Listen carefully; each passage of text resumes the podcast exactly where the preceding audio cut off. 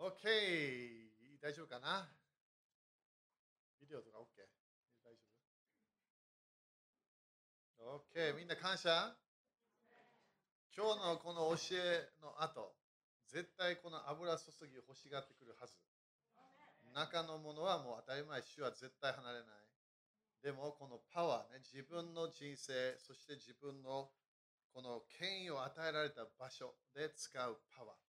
それが私たちの人生をはっきり喜びを持ってくるわけ。自分の自分だけの人生じゃないと分かってくるから。ね、だからそれ私たちは経験したいんだよね、みんな。アメ ?OK、アメだから OK、じゃあもう大体分かったね。1番目の油注ぎは中にある油注ぎ。2番目の油注ぎは来るもの、なくなるもの。はっきり言ってその自分の働きのための。毎日この中にあるのはいつでも助けを求めることができる。だって主は助け主だから。だから聖霊様はいつでも助けを私たちが求めればだよ。助けを助け与えるから。えー、だから自分で必要な賜物を活性化するから。自分の人生のため。えー、でも賜物もはっきり言ってもっと、ね、深いところにね、周りを影響する流れに入っていくはずなんだよね。でだそれがあの1番目が中に残る油注ぎ。そして次はパワー与え、自分に来るもの。それも大体働きのため、それから自分の毎日の人生の場所のためね、家族だ、家族、えー、7つの山の何かね、それも全部入ってくるから、仕事、いろんなもの。Okay、そして3番目が支配するやつね、それはどっかでまだ将来教えるから。OK、アメ ?OK、じゃあちょっとこれ、あの、これ、ごめんね、これ今日ももっと教えたいところなんだけど、あのみんな賜物とかの教えも分かるよね。それももう聞いたことあるから。あの賜物も主の恵みなんだよね。みんな忘れないで。主の恵み。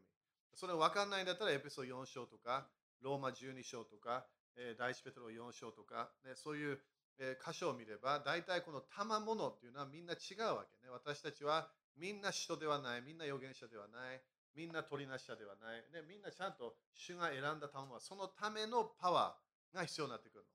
で時々賜物のある人がいるけど、パワーをもらわないから活性化しないの。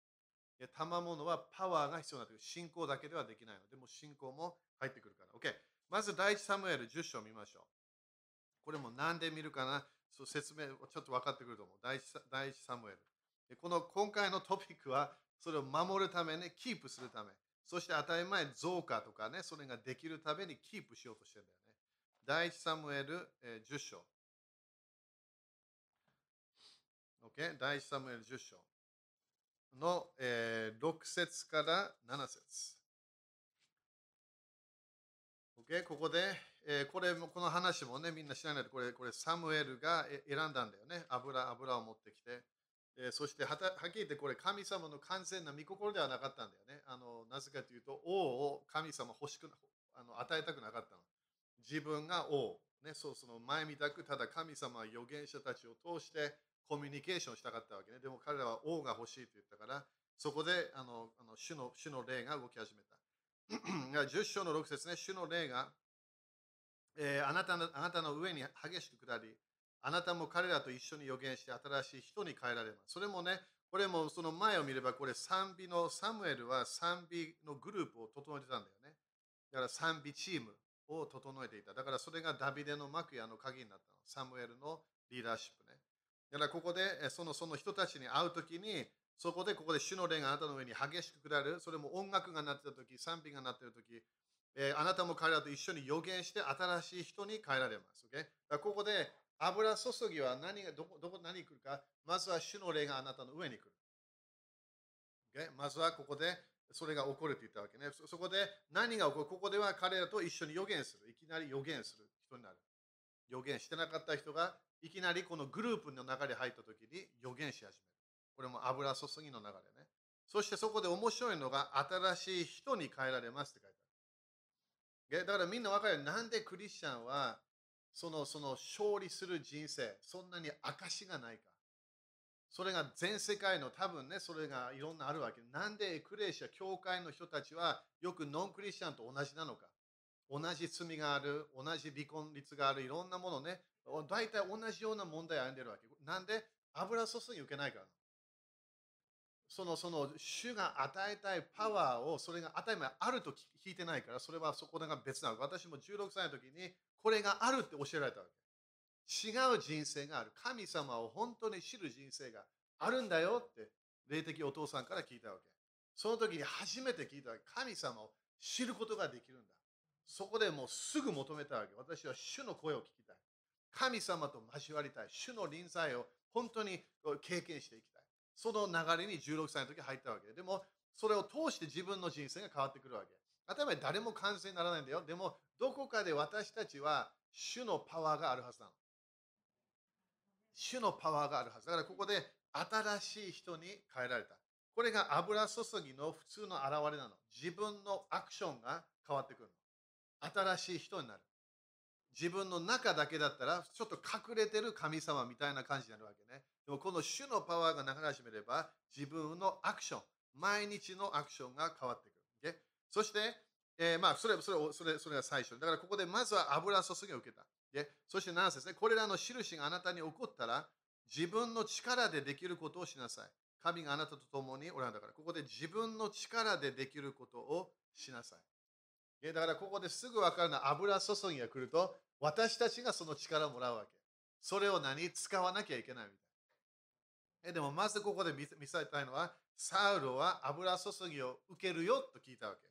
あなたは予言するよ。あなたはこの予言予言的な賛美のチームの中で動きながら、あなたは予言をし始める。主の流れに入る。御霊の流れ。あなたの上に来てあなた、あなたは新しい人になる。だから油注ぎがあなたがその来る自分の力でできることをしなさい。神があなたと共におられるから。だからこの地上での人生みんな面白いと思わない？なんで神様は自分で何もしないか。不思議だよね。よく私たち、神様はなんで？なんで、なんでこのこの人を助けない？なんでこの人を癒さない？神様、なんであの人、あの人、すごい大変な人生で、なんで神様入ってこないのか？入ってこれないの。それが聖書をちゃんと読んでればすぐ分かるはず。最初からアダムとエヴァがもう大変な罪を犯す前に、神様がそこで、ダメだよ止めればよかったわけ。でも止めない。なんで、天は主のもの？死は人のものなの。天国は当たり前、神様が王の場所なの。私たちは天国へとすぐ分かるから、誰も人間支配してないから、主だけなの。でも地上では人間が権威もらっちゃってるの。だからアダムとエヴァも神様止めない。アブラハムも罪を犯すとき、神様止めない。いろいろな聖書でいろんなものを見るよね。いろんな私たちのヒーローという人たちもいろんな変なことやり始める。ダビデも変なことやり始める。神様止めない。なんで神様は自分の場所、権威の場所で自分を守ってるの。でも地上の権威は人間に与えてるわけ。アメン。それだけの刑事今日受けたらみんなすごい助かるから。どういう意味？主はあなたを通してやりたいの。主はあなたを通してしか誰かにコミュニケーションできないの。言ってことだから、だから当たり前、その人、主との関係あれば、もうその主から直接あるよ。でも私たちが今日もなんで私がここいるか、主が私を通してみんなにこれを教えたいわけ。だ私がすごいわけではない。ただ、主が私に与えた一つの賜物なの。教えの賜物。だからそれを主は私を通して頑張って、当たり前100%ではない。頑張って私を通してやろうとするわけ。だから主が油注がれた人も時々成功する、時々失敗するわけ。その人のキャラクターが入ってくるから。OK。だからあな、神様はあなたと共におられる。だから主は私たちと一緒にやるってことね。アメン ?OK。だからサウルはそれを聞いた。OK。そして今度第サムエルス13章見て。13だから油注ぎを受けた。それも興味あれば、これ全部読んでね。11章、12章。そして今度13章いきましょう。OK？13 章の8節ここでサウルサウルは、サウルはサムエルがいることにえいることになっている、え0歳まで 7, 日間待ったが、サムエルはギルガルに来なかった。どのぐらい待ちましたか ?7 日間待ったが、サムエルはギルガルに来なかった。それで兵たちはサウルから離れて散って、え行こうとした。だから何かがね、待ってた状態であった。サウルはサムエルは預言者の流れで動いてたわけね。そこでいろんなこのこの兵士たちが離れていき始めた。そして9節ね、サウルは全焼の捧げ物と交わりの生贄を私のところに持ってきなさいと言った。そして全焼の捧げ物を捧げた。で、これ、大丈夫なの？これ。サウルサウル王はこういうのできるんですか？彼、主からこの権威を受けたの？彼は王なんだよね。彼は牧師ではない、祭司ではない。ただの王、王としての油注ぎを受けたわけ。でもここで彼は、いや、サムエルは遅い。ね、預言者を待てと言ったけど、私は待たない。だからここで、交わ全焼の捧げ物を交わりけによ私のところに持ってきなさい。でそこで、そして全焼の捧げ物を捧げた。彼が全焼の捧げ物を捧げ終えたとき、なんと、誰が来ましたか？誰？預言者が来るわけ。何？預言者は分かってるから。預言者は精霊様の中でテストしてるわけ。これテストしてんの。だここで彼らは待つことができ、彼は待つことができなかった自分の賜物ではないものをやり始めるの。そこでサウルは迎えに出て彼に挨拶した。そして11節ね。えーえー、11節サムエルは言った。あなたは何ということをしたのか？サウルは答えた。兵たちが私から離れて散っていこうとしていて、またペリシテ人が、えー、ミクマスに集まっていたのに、あなたがあなたあなたが毎年の礼祭に来ていないのを見たからです。今ペリ、シテ人がギルガーにいる私に向かって下っていこうとしているのに、まだ私は主に嘆願していないと考え、あえて全焼の捧げ物を捧げたので。ということは、何かがハプニングがあったわけね。何かの行いがあった。何かが何かがいい方向行ってなかったら。そこでサウルは何？自分でこれをやるって決めるわけ。神様のパワーはよく権威もらったもので活性化するわけ。でしょ？権威。だから、サウル王は王の油注ぎしは主からもらってない。サムエルは預言者。預言者が、サムエルがこれをやるはずなわけね。でそして13、サムエルはサウルに言った。愚かなことをしたものだ。だからここで愚かなものをした。みんな愚かなものをしないように。あなたはあなたの神。主が命じた命令を守らなかった。主は今、イスラエルにあなたの王国を永遠に確立されされたであろうに。ということは、このイベントで彼のポジション、そして彼の油注ぎがなくなっちゃったの。そしてそこでサムエルはサウル、サウル、この精霊様がサウルをにもうこの油注ぎが来なくなっちゃったわけね。だからまずは1番目、サウルは何を受けた？油注ぎを受けた。現れもあった。そして2番目、今度はサウルは自分で頑張って何かをしようとした。それも神様の御心ではないもの。みんな忘れないでね、イエス様が終わりの時に何て言ったわけ？多くの人たちは来るって言ったよね。イエス様あなたの何よって悪霊を出しました。あなたの何よって奇跡を行いました。あなたの何よっていろんなものをしました。でも、イエス様は何？あなたを知らないと言われる。そこでなんで？そのすぐ後、そうなんていう神の御心をする者だけが神の国に入れるよってイエス様言ったわけ。すごいと思わない？だから、神の御心をするというものが油注ぎの鍵のはず。神様の御心ということは、誰かがこれをやってる。サムエルがこれを捧げ物して、それを何回も見たことある。私もそれできると思ったサウルを。私も予言できる。私も人の身に添いできる。私も伝道者の身に添い。私は牧師になれると思う。それ全部下手。もう完全に危ない考えなの。自分、主が御心、それ自分が主の御心と分からなければ、主のパワーがないわけ。ということは違うパワーが流れちゃう。それが悪魔のパワーなの。じゃあなんで彼はどうやって悪霊を出していた？どうやって奇跡をやっていた？悪魔のパワーでやってるわけ。でも、イエス様の名前を使う。Okay? さっきも教えたらね、主のパワーがある、そして悪魔のパワーがある。それ悪魔のパワーはまだなくなってないから。でも悪魔のパワーもイエス様の再臨までこの印不思議が増えるみたい。偽物が増えてくるの。偽キリストが増えてくる。どういう意味？イエス様のようなものをやり始める。どうやって？悪魔のパワーで人たちやり始める。みんなそれに勝利しましょう。私たちはどのぐらい印といろんなもの見えても、私たちは主のパワーのやつが見たいわけ。悪魔のパワーでの癒し見たくない。それもいろんな、日本でもある、国々でもいろんなあるから、悪魔、魔術的なパワーで人々を癒し始めるの。OK? OK? みんな、アメン？Okay、だから、油注ぎを受けた、そしてサウルはここで神様の御心でないものをやってしまった。Okay、今度、第3ムエル15章。Okay? 15章。えー、あ後でね、時間あればみんな読んでみてね。15章のまず3節ね。第1サムエ第一サムエル15章の3節ここで今言ってアマレクを打ち、そのすべてのものを誠実しなさい。これもサムエルが言ってるからね、サウルにね。サササウル王に。そしてそのすべてのものを誠実しなさい。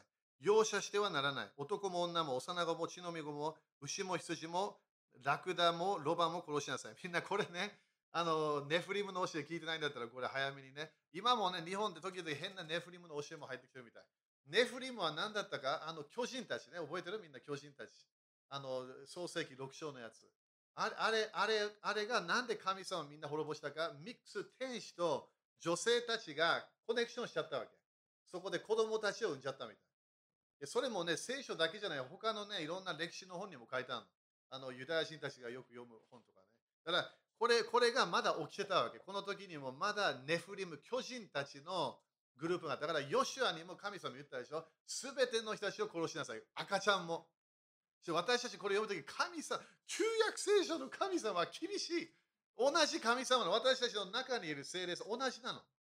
じゃあなんでこれ言ったわけ？このグループはまだミックスしてたの。巨人たちのこのネフリムの種がまだ入ってたわけ。だから殺さなきゃいけなかった。この特にアマレクっていうのは、そのネフリムの教えでも教えたけど、これすごい大切なバトルだったわけね。でだからここで、第一サムエル、えー、15章3ね。ここでそれをね、全部、牛も羊も、ラクダもロバも殺しなさい。そして、えー、9節スキップスね、9節サウルとその兵たちは、アガ、アガグと肥えた羊や牛の最も良いもの、子羊のすべての最も良いものを惜しんで、これらを聖絶しようとしなかった。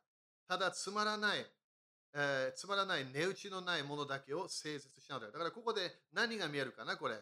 これをやりなさい、完全にやりなさいといったものを完全にやらなかった。o これもみんな、これもノート書いてあるんですね、みんな。まずは神の御心をしなかった。彼は自分は与えられてない賜物、自分の与えられてない権威を使おうとした。それも神様が全然祝福しないもの。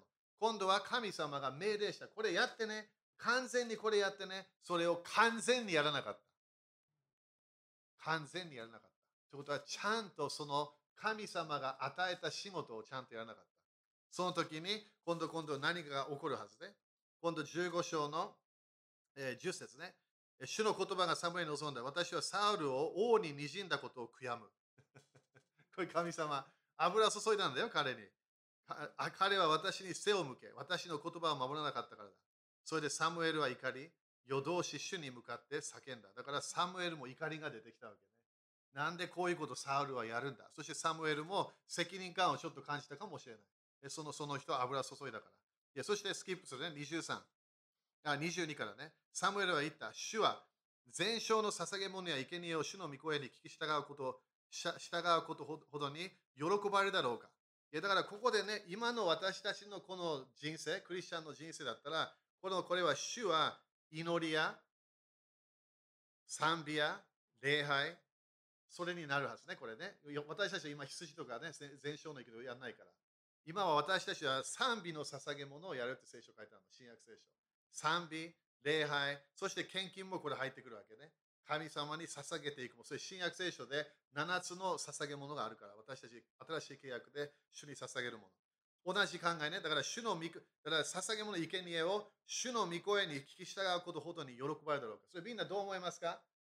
神様はどっちが好きなのか私が捧げ物をするのかそれとも主の声に従うかどっちが好きなのか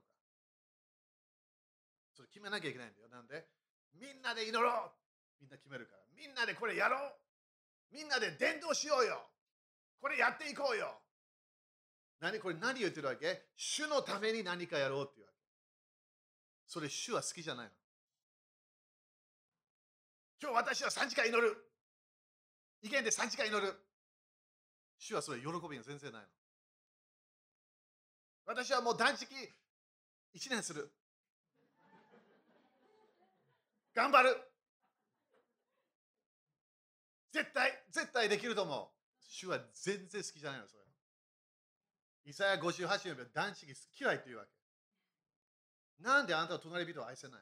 でも目の前で断食をする。パリペリあのパリサイ人、サドカイ人、なんか、あなたなんで断食してないの？なんであなた祈りしないの？なんでこれやんないの？宗教の霊、神様大嫌いなわけ。神様は私たちと一緒にやりたい。宗教の霊に勝利しないと大体油注ぎが来なくなるから。宗教の霊、私は主のために何かやる。油注ぎは主は私を通してやる。全然違う考え。だから祈りも自分でやらない。主が私を通してやるわけ。自分で威厳をやろうとしない。主は今度何をしてるか、その流れに入るだけ。ということは、捧げ物をどのぐらい主に捧げても、5時間もうすごい祈りをしても、従ってなければ何も意味がないわけ。主の御声に聞き従うことほどに喜ばれだろうか。見よ、聞き従うことは生贄に勝り、祈りに勝り、礼拝に勝り、賛美集会に勝り、24時間祈りに勝り、みんなで集まってもう頑張りましょう。日本のリバイバルのため頑張りましょう。みんなで集まれば、みんなで集まれば何か変わると思う。変わらないわけよ。それが主じゃないの。主は私たち一人一人の中にいる、私たち一人一人に油注ぎ与えたいの。私たちなんか建物の中に入るだけじゃない。毎日自分の人生で主の御心もやればいいわけ。そのそれが広がっていけば、日本もすごい変わってくるから。みんなで集まるじゃないわけ。こう出ていかなきゃいけないの。自分の場所に主のパワーが来始めたら、すごいものが起きるはず、日本で。身を聞き従うことは生贄に勝り、耳を傾けることはお羊の死亡に勝る。すごいと思わない？これ。そうだね、聞けばいいってこと。イエス様なんでよくね、私たちよくね、イエス様のようになろうってみんな言うわけ。イエス様のように。それ大体みんな言ってるのはキャラクターなんだよね、キャラクター。それは雨。キャラクターすごい大切だから、それも分かってくるから、油注ぎで。でもキャラクターでイエス様それだけじゃなかったわけ。イエス様は説明したのみんなに。私は父なる神様が私に見せるものだけやるんだよっていうわけ。父なる神様は私に語るものだけ語るんだよって。これどういう意味？聞き聞いて従う人生。聞いて従う人生。ということは自分で決めないってこと。私はこれやる、あれやる、これやる、あれやる。神様、あなたの流れで動きたいって決めなきゃいけない。すごい簡単な人生。だって主が導いてなければ何もないわけ。自分で宗教的な祈り決めても意味ないの。主主と共にもう自分はもう歩んでるから。主は一回も離れたことないの。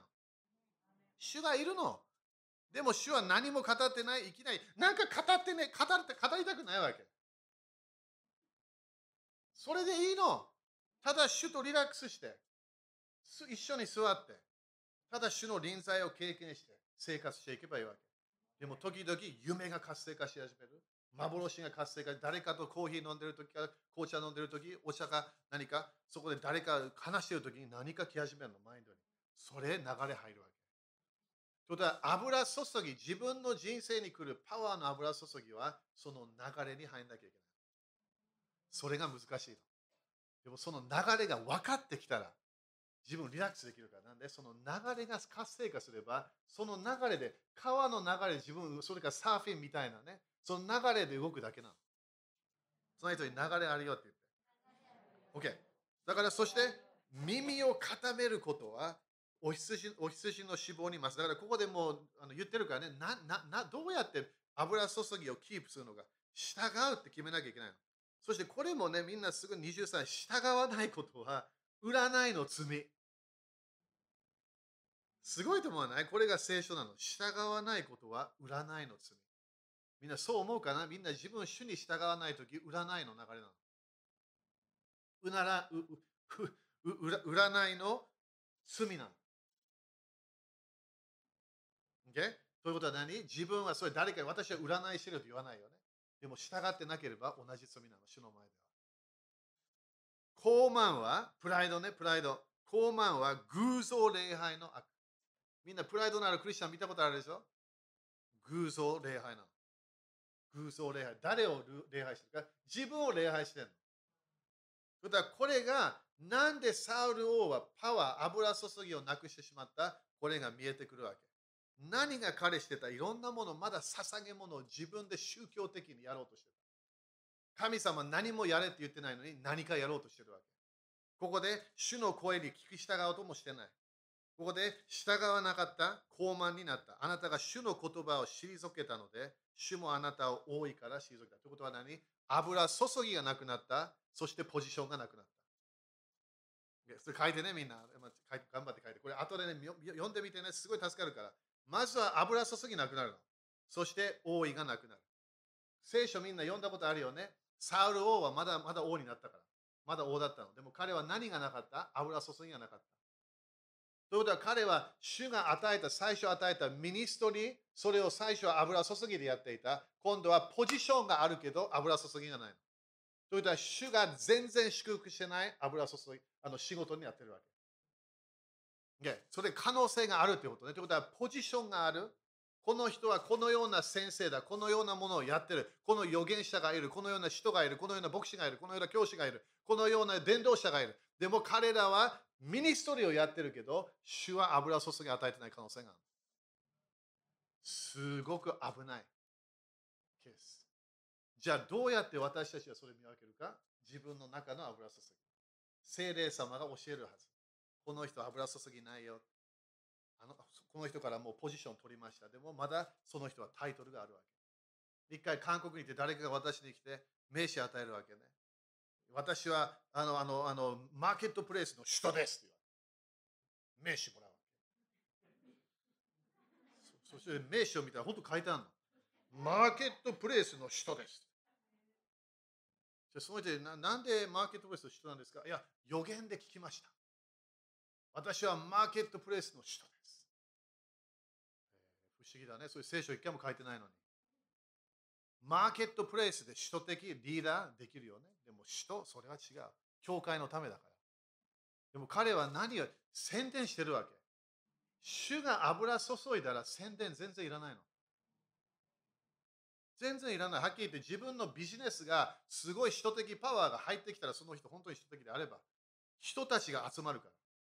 カスタマーたちが集まってくるの。なんで？パワーが流れてるから。みんな、アメン。だから何？私たちは見分けなきゃなんで？終わりの日に、なんて言ったわけ？ですか多くの偽預言者たちが来る。多くの偽人たちが来るって言ったわけ。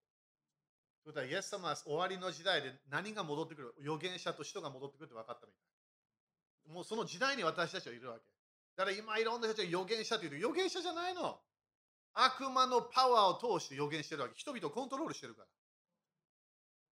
聖霊様は一回もコントロールしない。予言を通して導かない、聖霊様は。聖霊様は私たちの中にいる。その人にアーメンって言って。OK、もう少しね。みんな OK、アーメン ?OK、これすごい分かってくるはずね。だから、ここでサウルは本当にパワーがあったの。予言もしたの。いろんな流れが少しいい方向に行ってたわけ。でも、ちょっとだけこう自分でやりたいなっていうものが強くなってきたわけね。だそこで、あ主もあなたを多いから退けた。だからここであのサウル王のものがあのパワーがなくなってしまった。その後もね、当たり前ちょっと悔い改めるんだよね、サウル王は。でも何？もうやってしまったから、その油注ぎがなくて、何回もね、主からあの従わなかったものをやったから、当たり前どっかでそれがなくなったってことね。OK。そしたら、第2サムエル1章。あ、ごめんごめん。忘れてちょっと違う、もう一つ。16章の14。16章の14。ここで何が起こるか。これがみんなね、この時代ですごい理解した方がいい。なんで、今度はいろんな反キリスト的な、えー、クリスチャンたちがね、今度は立ち上がってくるから、もっともっと。これが16章の14。さて、主の霊は、誰の霊？主の霊。サウルを離れ去り。この時新しい契約じゃないからね。だから全然違う流れ。まだ聖霊様今私たちの中にいるから、それは残ってるの。これはパワーのことね。油注ぎのこと言ってるから。主の霊はサウルを離れ去り、主からの災いの霊が彼を怯ええさせた。Okay、だから何が来たわけ？前は主の霊が来てたわけ。今度はまだポジションがある。まだタイトルがある。まだ王としてのタイトルがある。今度は聖霊様が彼の上に来ないわけ。今度は悪霊が来る。何の霊災いの霊。これ当たり前、主から、ね、旧約聖書よく主から呪いが来た。どういう意味かというと、その自分のルールでね、自分のコンディション、種まいたものがそれが自分の人生に来るから。だから従わなかったら呪いが来るよって言ったよね。でも従ってたら祝福が来る。それが新明記28章ではっきり言った神様がやってるみたいなイメージだけど、あれはルールね、ルール。みんなルールってアメ？感謝？従えばいいものが来る、従わなければいい方向行かないわけ。でもここで何が来てしまった？災いの例。でということは、まだポジション、自分はタイトルがまだ持ってる王、王として動いてる。でも今度は精霊様が彼の上に来ない。今度は災いの例。災いの例。だから今度、今度はサウルサウルは何をするか、今度ダビデを殺そうとするわけ。なんで、今度主はサウルから離れて、今度はダビデに油注ぎ与える。そしてサウル王は今度悪霊を通して、ダビデのこの流れ、油注ぎを止めなきゃ、反キリストの霊の現れ。ダビデの油注ぎを止めなきゃいけない。本当に殺そうとするわけ、サウルは。アメ主の霊で私たちは動きたいの。悪霊のパワーで動きたくない。悪霊の賜物で動きたくない。悪霊の予言で動きたくない。悪霊の奇跡でも動きたくない。私たちは主のパワーで動きたい。アメでそれ何回何何で言ってるかというと、主のパワーを受け始めれば、ピュアにならなきゃいけない。ピュア。ピュアにならなきゃいけない。完全にはなれない、でもピュア。ということは、どこかでこのこの災いの霊とか悪霊の流れに入りたくない。Okay、そして第2サムエル、えー、1章の21。第2サムエル、1章の21。みんな、アメン、okay? これも当たり前旧約聖書でも、新約聖書もみんな旧約聖書を読んで読んでたからね。忘れないで。新約聖書まだなかったから、みんなこういうのを聞きながらね、新約聖書、その手紙とか、パウロの手紙とか読んでたわけね。OK、えー、ここで、えー、サムエル記第2の1章、そして21。ね、ここで、えー、あちょっと19からいくね。イスラエルよ、君主はお前のたた高きところで殺された。ああ、勇士たちは倒れた。これをガテに告げるな。えー、アシュケロンの通りに告げ知らせるな。ペリシテ人の娘らを喜ばせないために、無活例の者の娘らが、えー、踊ることがないために、ギルボアの山よ、高原の山よ、あ高原の野よ、お前たちの上に、露は降りるな、雨も降るな、そこでは勇士たちの盾が汚され、サウルの盾に油も塗られなかったからだ。不思議でしょ、この箇所。これ何言ってるわけ？油を受けたわけ、彼は。油を注ぎでも油を受けなかった人のようになったって書いてある。油を受けないような人になった。ということは、主は彼を通してミニストリーをしていた。王のミニストリー。でもそれがなくなってしまって、最後にはこの人は油注ぎがない人になってしまった。Okay? だから今回の教えは何？どうやってこの油注ぎをキープするのか。ということは、油注がれた人がいるかもしれない。それも長い間油注ぎあったかもしれない。でもそれがなくなっちゃうの。なんで、サウル王のように従わなくなってしまった。自分の自分のやりたいものだけやってしまった。自分が王なのに、この預言者がその最初のミニストリーをやろうとしてしまった。そこで油注ぎがなくなった。みんなね、よく自分の人生をチェックしてみて。何をチェックするわけ？主の使命を分からなきゃいけない。自分が何かやりたい、それいいものもあるかもしれない。でも自分の人生、主は何のミニストを与えたか、何の賜物を与えたか、どのようなものを与えたか、それを理解、そして7つの山って簡単な、少しやり方ね。簡単なこうこう見分け方。自分の今の仕事は自分が主が今与えたロケーションでこのパワーが必要になってくるはずだ。そのために私たちはそのそのその主の恵みを受け続けなきゃいけない。OK? アメン ?OK? ローマ12章、これで多分終わっちゃうと思う。次、また前、これパート2やるからね、今度8、えー、次に。8月だったっけ？それ。ローマ、ローマ12。みんな、アメン？だから主は私たちに何をして導きたいの、私たちを。私たちと一緒にいろんなものをやりたいわけね。ここでローマ12章。これも少しだけね、あのどうやってこれキープするか。ローマ12章のまず一節から。ですから、兄弟たち、私は神の憐れみによって、あなた方に進めます。あなた方の体を神に喜ばれる聖なる生きた捧げ物として捧げなさい。それこそあなた方にふさわしい礼拝です。これなんで大切だと思う？これ、あの、礼拝は体だよっていうわけ。体。自分の体が礼拝。歌ではない。遅い歌でもない。あれ悪くはないんだけどね、言ってること分かるんだけど、でも礼拝、新しい契約の礼拝は歌じゃないの。賛美でもないの。体なの。この体を誰に捧げるか決めなきゃいけない。天国行く前に。主に捧げるか、悪魔に捧げるか。決めなきゃいけない。どっち？二つのパワーしかないから。人間って間にいるだけなの。神の国がある、悪魔の国。それしかイエス様言わなかったから。人間はそれ決めてねって言ったわけで、ね。イエス様はそれ決めなきゃいけないよって言ったわけ。だからまずは何？体を捧げる人にならなきゃいけない。この体に誰がいるのか、精霊様がいるみたい。それもね、理解できないかもしれない。でも精霊様が私たちの霊とコネクションしてる。この臨在、自分の中にいる精霊様の油注ぎは消えないの。ずっと残るから。でもこの体、誰が誰が動かすか決めなきゃいけない。この体、この体は主のものになれば、今度主が私たちを通して何かできるようになる。主はこの体がターゲットなの。私の体が欲しいの。体が欲しいの。精霊様、悪霊も体が欲しいの。はっきり言って。主の霊も体が必要なの。だから旧約聖書でも誰かの上に来る。新しい契約、イエス様が来たとき、聖霊様彼の中に満たしたって書いてある。そして、後で弟子たちも満たされた。精霊に満たされて、言葉が出てきたって書いてあるわけね。OK。何が必要？体。いやみんな一人一つ、体があるはず。体がなければ、もう天国いるはずね。このまだ体があるからみんなまだ感謝。でもこの体、よみがえりの体になるからね、みんな死んだ後。すぐ。イエス様とバーンと会った時に、ブッよみがえりの体。33歳ぐらいの体。いいよね。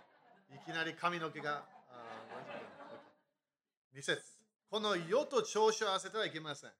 ここでいきなりちょっと変わるこの世と調子、この世の流れ入ると危ないというわけね。この世の流れはサタンの流れで動いてるの。イエス様はこれ何回も言ったわけ。サタンの子供たち、サタンの人たち。ね、だから、この世と調子合わせて、だから考え方をチェンジしなきゃいけない。むしろ心を新たにする。これマインドね。マインドを新たにして、自分を変えていただきなさい。ということは、自分をチェンジしていかなきゃいけない。どうやって？体を主に捧げる。そして真理を入れる。御言葉。御言葉の流れに自分が入っていくということね。OK。そして3節私は自分に与えられた恵みによって。これノート書いてね。これすごい大切で。自分に与えられた恵み。油注ぎ。恵みと力ってすごい似てるから。自分に与えられた恵み。だから自分がビジネスマン、ビジネスマンであって、そしていきなり私は牧師になりたい。できないわけ。主の前では。人の前ではできる。自分でいいかもしれない。でもビジネスマンであれば、ビジネスマンなわけ。だから自分に与えられた恵みによってということは、主は恵み、油注ぎを私たち一人一人に与えたってこと。そしてみんな違うの。みんな違う。だから誰かの恵みもらってないわけ。自分に与えられた恵みなの。それを分かった方が。予言でも時々出てくるから、誰予言、人が予言したから予言を受けたら、時々そういうものがちょっと見えてくるわけね。そのそのその流れというやつね。でもそれもこれは聖霊様が導き始めなきゃいけない。自分に与えられた恵みによって、あなた方一人一人に今、だからこれ一人一人ね、もう少し悪くはね、思うべき、思うべき限度を超えて思い上がってはいけません。これがサウル王が失敗したところ。自分の思うべき限度。ということは自分の場所があるってこと。自分の他のものをやりたい、そうではない。自分の場所。それにこう上がってはいけない。むしろ神が各地に分け与えてくださった信仰の計りに応じて、慎み深く考える。ということは神様は何をしたか、私たち各地に分け与えてくださった信仰の計りがある。OK。これ早く書いてね、ノート。どういう意味これ？主があなたに恵み与えたよって言ってるわけ。みんな違うよって言ってるわけ。あなたに恵み与えた。あなたのための油注ぎあるんだよ。でも今度はあなたにもそれだけ与えなかった。あなたに信仰の計りを与えた。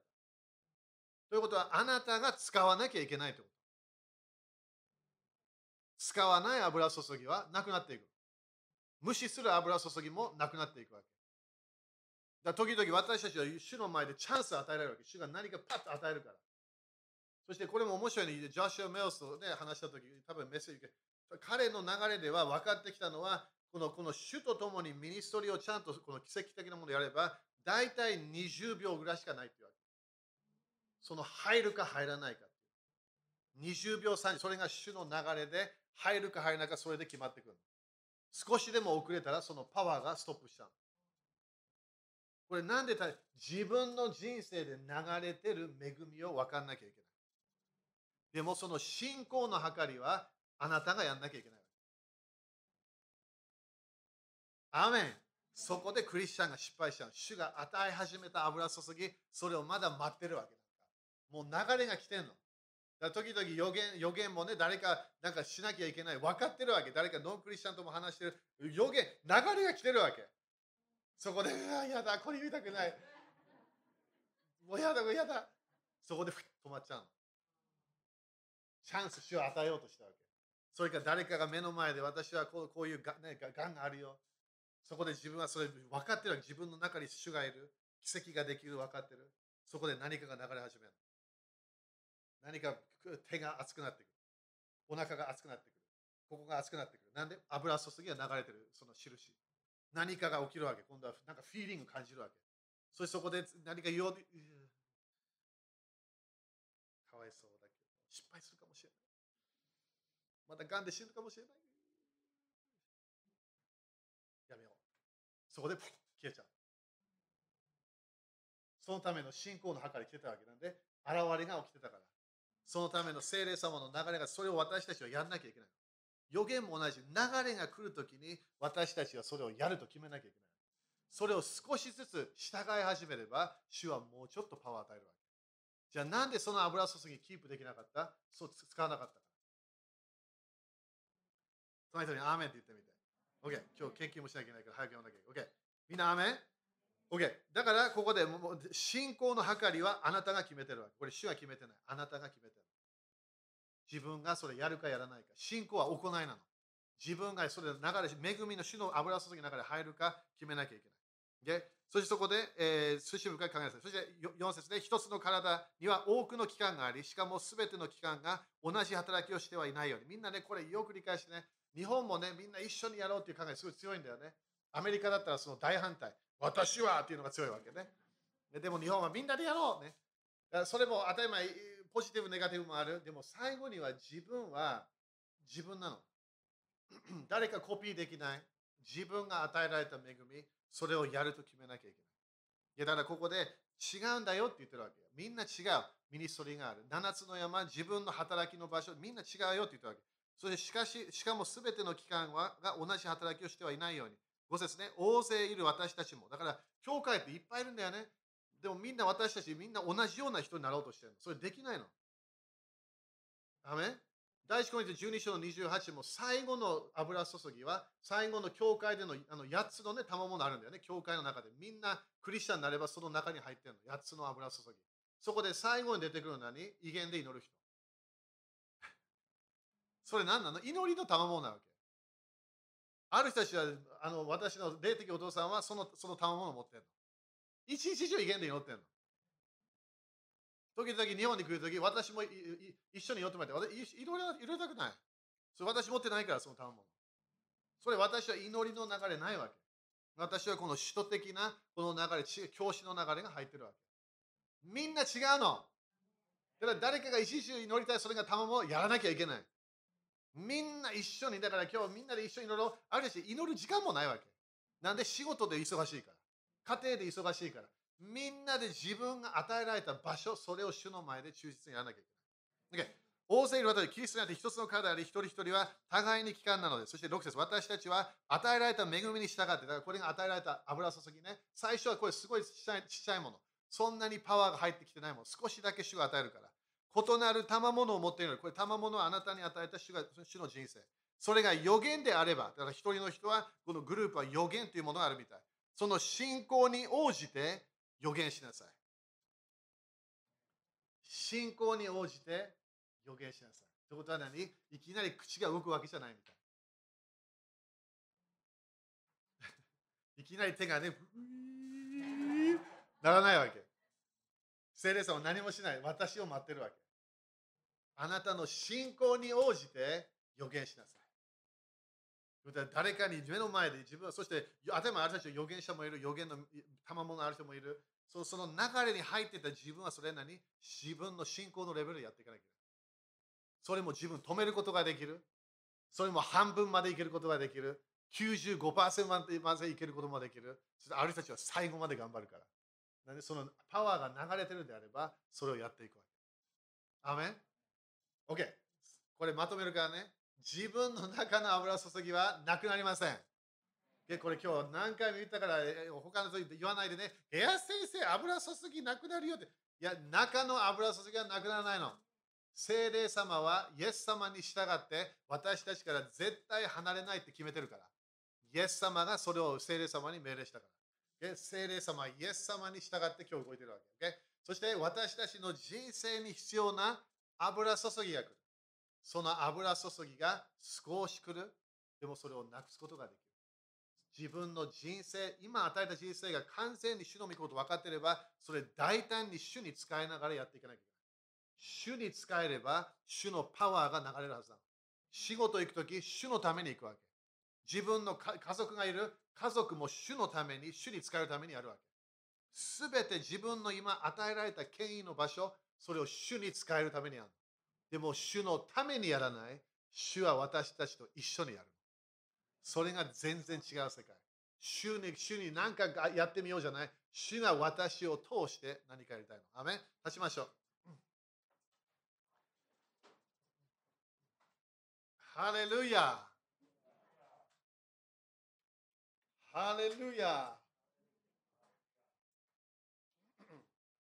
感謝感謝感謝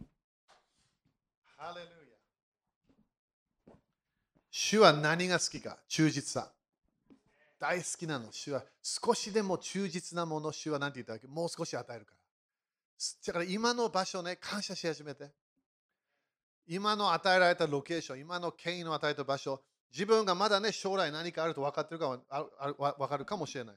でもそれ置いとくわけ。それは将来だから。今日、今、私たちは主に従って動くと決めなきゃいけない。ダメ？だから今日もいろんな聞いてチャレンジされたかもしれない。それいいと思う。私もこの教え、最初聞いたとき、すごいチャレンジされたの。主が何かやるとき、パワーを与える私たちを通してやるから。だから自分をね、例えば自分神様じゃないんだよ。でもどこかで私は大切だな、分かんなきゃいけないの。主は私を救った理由は私を通してミニストリーしたいの。そしてみんな一人一人違うから。それ私たちは主の前にへり下って主をあなたの恵みを受けますと決めなきゃいけない。自分が何か、ね、すごいことやった、それ当たり前主に栄光いくから。でもどこかで主は私たちにも感謝するから。主が私たち必要なの。よく私たちは主が必要ですよっていう、それ当たってる。でも主も私たち必要なの。私たちに使命与えて、賜物を与えて、生きなさい。神の国広げなさい。あなたに与えた賜物を喜んで使いなやりなさい。ビジネスだったらビジネス喜んでやるわけ。お金持ちにならなきゃいけない。それクリスチャンに言えないわけね。えー、ビジネスでお金持ちになる？神様、ソロモンをすごいお金持ちにしたみたい。彼は祭司ではなかった。彼は王だったわけ。王の油注ぎ。私たちは祭司、王、そのミニストをすごい理解しなきゃいけないわけ。私たち全部霊的なものにしたわけ。ででもそうじゃない。神様は私たちを祝福したいの。手を挙げましょう。主はあなたの教えを感謝いたします。主はあなたの御言葉が私たちに真理を与えることを感謝いたします。主よあなたは私たちを通して、今日も私たちに恵みを与えようとしていることを感謝いたします。私たちを導こうとしていることを感謝いたします。主よ私たちはこの占いの罪に入りたくありません。私たちはこのこのこの偶像礼拝の罪、プライドの罪、入りたくありません。主よあなたのあなたの声にできるだけ従い従ってついていきたいと今日決めます。主よあなたの声、あなたの導き、あなたが私たちの中からこの流れ、油注ぎの流れ、それについていくことを決めます。主よ私たちに新しい油注ぎ、新しい恵みを与えることを感謝いたします。主よあなたの恵みを受けます。パウロはこう言ったわけね。私は弱い時強いよって言ったの。その時に主の力が来るっていうわけ。本当そうなの。でも主はパウロを通していろんなことやったわけ。彼を手を通してすごい超自然的な奇跡をやったって書いてあるの。パワー、パウロの手を使ったの。いきなり主が来たものではない、栄光ではない、これは油注ぎ、パワーが流れた。主よあなたの刑事を今日受けます。私たちのこの体を礼拝として今日捧げましょう。主あなた当たり前賛美も好き、礼歌も好き。でも主よこの体を欲しがっていることを今日もう一度信じます。この体を毎日捧げましょう。この体をあなたの前に来て、主よこの体を捧げます。仕事行くとき、この体を捧げます。ファミリータイム、その時体を捧げましょう。誰か友達と会っているとき、体を捧げましょう。ノークリスチャンと出会ったとき、この体を捧げましょう。私たちを通して、主はあなたの働きがなることを感謝いたします。私たちを通して、いろんな周りの人たちも祝福されることを感謝いたします。主はあなたの恵みを通して、すべてが変わっていくことを感謝いたします。主はあなたの真理を感謝いたします。真理から真理、信仰から真理、その流れにも入っていくことを今日決めます。今日もね、これ聞きながら自分でね、このこのこの何かフラストレーションがあるかもしれない。自分の中で、えー、この主の御心を完全にわからない。それいいの。ままずは心なの、心。主はあなたの御心、私を通してしてください。それ、語り始めなきゃ、主に許可与えるわけ。それも変だけどね、でも本当にそうなの。許可与えるの。主は私たちが求めなければ与えないって書いてあるの。祈りでも、願わなければ来ない。だから私たちは今日、主の御心、それを全部わかんないけど、主を私を通してそれをしてください。それ私たちはそれ主に言わなきゃいけない。全部わかんないわけね。将来も全部見せないから主は。でもその毎日これやっていけば本当に変わってくるの、毎日が。だから、主の御心の流れに入ると今日決めましょう。自分の心で、あたり主は私たちの心を知ってるから。それ主の私の願いもいっぱいあるかもしれない。それいいの、時々。でもそれ主に主に置いといて、主に全部委ねて。最後には主をあなたの御心をしたい。あなたの御心だけ私を通してしてください。だからこの来週も誰か、主は私たちを通して誰かを愛したいかもしれない。誰かが本当に励ましの言葉を待ってるかもしれない。予言でもないわけ。ただその励まされたい。それが主が私たちを通してやるから。毎日楽しくなってくるの。なんで主が今度毎日私たちを通して祈りの時でも、えー、このこの人といる時、家族と一緒にいる時、主が何かやろやろうとするわけ。何も起きてない、それでいいの。それもリラックスして。でも主が動き始めたらその流れに入るの。御霊によって歩むクリスチャンたち。精霊様の流れに入るクリスチャンたち。それが増えることをイエス様の皆によって宣言します。イエス様、あなたの恵みを心から感謝します。アーメン主に感謝しましょう。ハレルヤ。ハレルヤ。アーメン、アーメン。OK。じゃあ、献金やりましょう。献金。感謝献金。えー、これもね、使徒的献金。えー、よく主から聞いてみて。献金もね、みんな自分のパワーでやらないように。主に聞いてみて、いつも。主は時々自分が想像している以下のものを与えるかもしれない、与えなさいというかもしれない。それが時々もっとかもしれない。ただそれがね、主のやり方に従わなきゃいけない。すべての面で主に従うと決めなきゃいけない。みんな繁栄、信じてね、みんな。アメ神様の、えー、ね、流れは繁栄、富。そのようなものしかないの。富を得る力、主が与えるから。OK? アメンハレルヤ感謝。これもあの見てる人たちもね、あの献金したければどうぞ。あ聞いて献金してした方がいいと思うけど。献金していきましょう。アメン。立ちましょう。ハレルヤハレルヤみんな主大好きだよね、みんなね。ね主主と共に生きていく楽しい人生。それにもっと入っていきましょう。ね主が主のコミュニケーション。時々ね、理解できないの、主のやり方。それでいいの。わからない、主のやり方、時々。でもそれ、できるだけついていくわけ。できるだけ。時々失敗する、それでいいの。また立ち上がればいいだけ。でも主は私たちがちゃんと従っていく。その流れに、主はそれその流れに入るのを求めてるわけね。アメ主の前にこれ持っていきましょう。でこれも主が当たり前見てる、主が全部知ってる。主は何をしたい？種まいたら収穫を与えるの。